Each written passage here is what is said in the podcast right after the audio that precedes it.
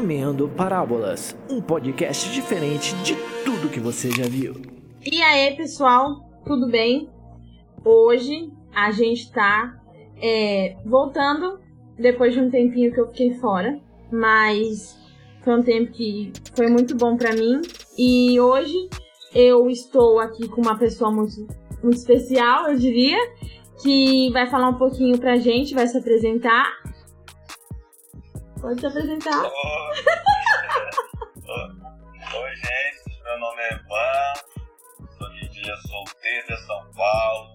Eu estava em Florianópolis, cursando E-PED, que é um curso da Jocum. Eu amo praticar esportes, eu amo Jesus, amo ler a palavra. E é isso. Bom, gente, hoje o tema do nosso podcast vai ser um tema que é muito questionado por nós jovens. Que, eu não sei o meu chamado, né, esse tão temido chamado, que muita gente fala que não tem, ou muita gente procura tanto e não acha, e hoje a gente vai falar sobre isso, sobre, né, como o Eman descobriu esse chamado, como ele foi usado por Deus para descobrir isso, porque, querendo ou não, eu vejo, assim, muita gente que é da igreja que fala, eu não sei o meu chamado, eu não sirvo pra nada na igreja, sabe, e não é pra isso que você veio. Eu creio que Deus tem um chamado forte para você que está escutando. E queria que você contasse, irmã, como você descobriu o seu chamado. Tá. Vamos lá. Eu descobri o meu chamado. Na verdade, eu acho que o chamado está relacionado muito com aquilo que você sempre teve luta, né? Tipo, o inimigo sempre vai bater onde você pode ser. Você é onde tem grande força. Meus pais são pastores e eu não tinha muita dificuldade com a igreja, porque eu via a igreja maltratar muito os meus pais, em algumas ocasiões. E nisso eu fechei meu coração com a igreja. Eu falei, Deus, tem um chamado para mim, que não seja ser pastor, que não seja nada relacionado a isso, porque eu quero passar pelas mesmas situações dos meus pais. E eu fui atrás, eu fui até para missões, porque eu achei que meu chamado era missionário. Só que dentro da missão, Deus me mostrou que o meu chamado era pastoral. Eu descobri isso quando eu estava evangelizando. Fui evangelizar um rapaz que estava em situação de rua. E os meus amigos, têm chamado evangelístico, eles viram a situação. Eu evangelizei, cheguei, chamei, chorei, cantando lá. Aí na hora que acabou, eles ficaram todos felizes por terem evangelizado. E na minha cabeça só passa, poxa, quem vai cuidar deles? Quem vai estar cuidando deles? E o pastor faz esse papel de cuidar o evangelista, de ir atrás, só que o pastor te chamar. Então eu sabia que o meu chamado é esse. Naquele momento, Deus falou comigo e confirmou. Eu sempre... Muita gente falava, nossa, você tem muita paciência com criança, você cuida muito bem, mas eu não sabia cuidar dos meus irmãos aqui em casa, né? E eu pensava assim, nossa, que adianta eu tratar muito bem as crianças lá fora e maltratar os meus irmãos aqui dentro, sabe? E aí eu tava orando uma vez, eu fui num culto e aí um cara que tava lá no culto, ele falou assim, Deus, ele vai restaurar a sua casa, mas ele não vai restaurar de uma maneira que você espera. E aí, nisso, a minha irmã saiu de casa, e a gente mudou pra Ilha Solteira. Aconteceu muitas coisas que me aproximassem mais do Eric, sabe? Que é o meu irmão. E nisso, eu amo estar com o Eric. Às vezes eu, né, zoo ele, eu brinco com ele, mas eu amo estar com ele. Deus tem me falado muito nessa questão, assim, sabe? De poder cuidar. Quando a minha mãe não tá, ou às vezes quando ela precisa que eu fico com ele, eu cuido, assim, como se fosse meu, sabe? Porque eu aprendi a cuidar, eu aprendi a amar eles como Jesus amou a gente, sabe? Lógico que eu tenho muito que melhorar ainda, eu não sou perfeita, mas é uma coisa que queima muito no meu coração. É uma coisa que eu quero, assim, levar pra vida. E todo mundo sempre falava pra mim, a Luana vai mexer com criança, não sei o quê, mas eu mesma não acreditava. Mas hoje é uma coisa que eu vejo, que eu faço e eu falo... Eu quero isso pra minha vida toda. Eu quero e... Eu amo tá com... Eu sou mais criança que as crianças. Às vezes. Mas, assim, eu amo. Eu gosto muito. Irmã, Você teve... Você, às vezes, assim, de maneira geral, você acha que você teve medo do seu chamado? Ah, eu acho que a vida inteira, eu, na verdade, lá dentro eu já sabia o que Deus queria de mim. Por isso que eu lutei tanto contra. Ixi, eu tive muito medo, eu morria de medo, porque eu sabia que era aquilo que Deus queria de mim.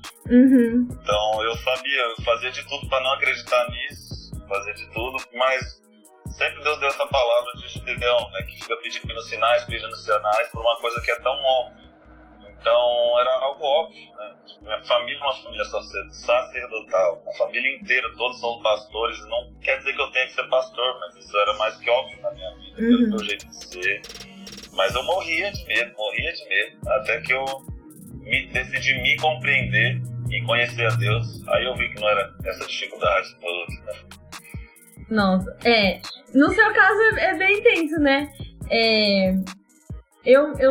Deixa eu pensar. No meu caso, é porque a minha família ela é muito grande. Querendo ou não, a gente tem muita criança. Então, assim, eu tive que meio que fazer aquela malemolência de poder ter a paciência de Jó e cuidar delas. Mas de poder também, não só de criança, sabe? Mas entender os pais. Que eu acho que é uma questão muito, assim, difícil. Eu tava uma vez numa igreja... E os pais dessa criança, eles eram separados. Porém, eles frequentavam a mesma igreja. E aí eu tava lá conversando com essa criança e ela falou assim: tia, ora pelos meus pais pra eles voltarem. E eu nem tinha um que eles, tipo, eram separados e, sabe? E aí depois eu fui conversar com a minha líder e ela falou: realmente, eles são separados e a criança sente muita falta, sabe, da família. E eu fiquei pensando, meu Deus, o que deve estar passando na cabeça dessa criança, sabe? Por conta dessa pressão. E eu acho que, assim, o Ministério de Criança não é só a criança em si, sabe? Mas é a criança, o espiritual dela e os pais dela, que é o fundamental, sabe?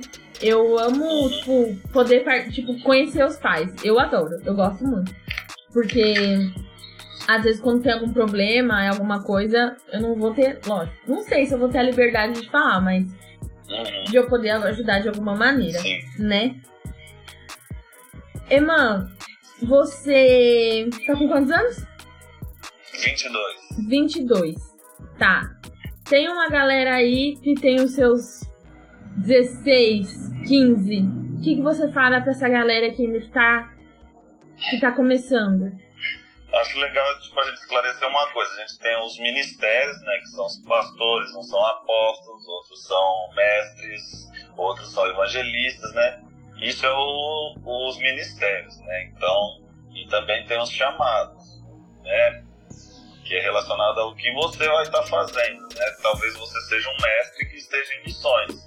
Isso não te impede de fazer essas coisas. Então, a gente fica, quando a gente está nessa idade, acaba de sair do ensino médio, ou no fim do ensino médio a gente fica muito preocupado com o que vai acontecer da nossa vida, mas é natural deixar acontecer. Eu vejo assim, que você não precisa, não é que você não precisa pedir, mas você não tem necessidade de pedir para Deus te guiar quando você tem uma vida de relacionamento com Ele, de intimidade com Ele. Quando você tem uma vida de relacionamento e intimidade, os seus passos automaticamente são guiados. Sim. Tipo, Ele leva fora a ansiedade. Ansiedade é falta de... não falta, claro, a gente tem ansiedade, não é falta. Vou me retratar, não é uma falta, mas com o relacionamento com Deus a gente vai lançando fora essa ansiedade, preocupação que realmente vem com o que a gente vai fazer depois, do ensino médio. Mas, tipo, você tem um ministério que talvez você vai descobrir lá na frente, ou talvez você vai descobrir antes. Ah, cara, eu fui chamado para ser pastor. Mas, cara, eu não tô numa igreja, eu não tô na frente, eu não tô na liderança. Isso é uma preocupação que às vezes vem. Ah, eu fui chamado para ser mestre, ou eu fui chamado para ser apóstolo, ou eu fui chamado para ser evangelista. Só que eu não tô em missões, só que isso não muda nada. O seu ministério do que você está fazendo. Se você tá na escola, você pode ser um mestre na escola, você pode ser um evangelista na escola. Sim. O seu ministério não muda nada com a situação que você vive, não tem nada a ver. O que você vai fazer, Deus vai guiar. Tipo, é ter relacionamento, porque eu acho que o nosso chamado principal é Deus nos trazer de volta ao jardim, né? Ao tempo de intimidade. Sim. E ali era tudo fácil, você só vai indo, as coisas vão acontecendo. Bacana. hoje você assim, na visão que você tem hoje, depois de tudo que você passou, você consegue conciliar o seu chamado, assim, com uma profissão? Você acha que a gente tem que parar com essa ideia, assim, desmistificar, né? Essa ideia de que da igreja pra dentro eu sou crente, mas da igreja pra fora eu sou comum. O que você acha de, tipo assim, de juntar, né, tudo isso e poder trazer mais vidas? Na verdade, a igreja é tipo como se você tivesse um elástico, vamos dizer, você tá na igreja, você sai com esse elástico e puxa mais um. Lá fora é a igreja, dentro da igreja a igreja é nós, né? Então nós temos que colocar outras pessoas dentro, né, na nossa comunhão. O que acontece? A gente hoje, a Jocum e as missões trabalham com as 7 áreas de influência. São as áreas de artes, a escola, o governo. São 7 áreas de influências que influenciam a nossa sociedade. E dentro dessas áreas, você tem que descobrir qual que é a minha área. Eu, por exemplo, eu amo esportes, eu faço educação física.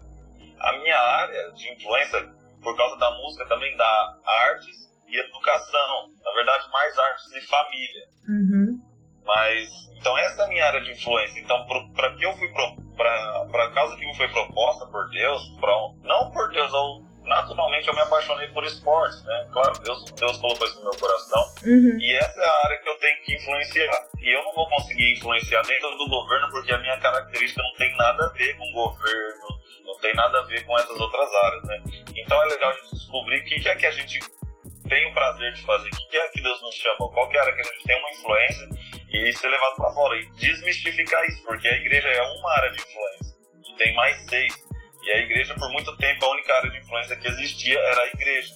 E hoje a gente tem que levar a igreja para as áreas de influência. A família, voltar a família aos padrões de Deus, voltar o governo aos padrões de Deus, para nós cristãos parar de fugir dos cargos de governo e nós entrarmos lá e colocar o reino lá, dentro das escolas, de todos os lugares. A gente toma posição como cristãos. Irmã, indica 3 livros aí pro pessoal sobre chamado e deixa uma palavra de incentivo aí pro pessoal, porque eu creio que essa nossa geração é uma geração que vai pisar na cabeça do capeta, entendeu? Vocês que lutem, porque eu acredito muito na minha geração. Eu creio que a minha geração vai curar, vai salvar, vai libertar. E muita gente ainda vai ver. Eu creio que muita gente vai ver ainda. E recomenda aí, já que você já voltou, né? Recém da Jocum aí. Fala aí pra gente. Eu tenho os 3 livros aqui, só que 2 tá... Eu não sei o nome de qual, eu acho que tá com a minha mãe. Se der tempo eu pego ali. Tem um que chama esse aqui, ó. É De Volta Pra Casa, é da Ariadna, que foi professora minha. Esse De Volta Pra Casa, ele vai falar sobre... Não fala diretamente sobre o chamado, mas você compreende muito sobre o seu chamado, né, nesse livro. Ele te deixa fascinado por Deus e te fala como é ser um peregrino. Peregrino é uma pessoa que vive em algum lugar, mas não é daquele lugar, que tem saudade da sua origem. E a nossa origem é o céu. Então dá uma saudade de Deus e uma vontade. E os outros 2 estão com a minha mãe, até eu encomendei. Você quer que eu pegue lá pra ver? Por favor. Tá, vou lá pegar rapidão. Mas esse aqui pra chamada é esse aqui. Chama Vocação. Uba! Vocação. Sua mãe me falou desse livro. Muito bom. Darrow Miller. Esse aqui fala sobre a sua vocação, seu chamado, que você foi chamado pra você descobrir o seu, pra você se identificar. Até a capa dele é um monte de profissão, um monte de coisa. Esse aqui é o mais brabo sobre vocação, e o De Volta ao Lar é sobre se reconectar com quem você é, do começo, saber. Muito legal. Os 2 eu indico pra caramba. Agora o terceiro vai ficar na mão. Deixa na mão. Gente, olha, muito obrigado pra você que escutou agora ter aqui até o final. Irmã, deixa suas redes sociais pro pessoal te seguir. O Instagram, @ HEM Bragato com 2T, e o meu TikTok, Bragato98, só vídeo gospel. Gente, obrigada pra você que escutou. Que não desista do seu chamado, é uma palavra que, assim, que sempre me falaram e eu nunca, eu sempre, deixa pra lá. Mas não desista do seu chamado, por mais às vezes que difícil que seja a sua caminhada com Jesus, não desista dele, porque é algo que quando você descobre, você fica, nossa, era tão óbvio, tava na minha cara, e você ficou ignorando todo esse tempo, sabe? Não perca tempo, passou uma moto, não perca tempo, busque por Jesus, ande com ele e nunca mais saia dele. Irmã, quer falar alguma coisa? Não, é só isso só, né? Não desistir mesmo do chamado e não ter pressa também, porque o tempo de Deus é diferente do nosso. É isso aí. Acontece tudo no tempo certo, só continuar buscando o que acontece. É isso aí, gente. Brigadão, viu? Valeu e é nóis.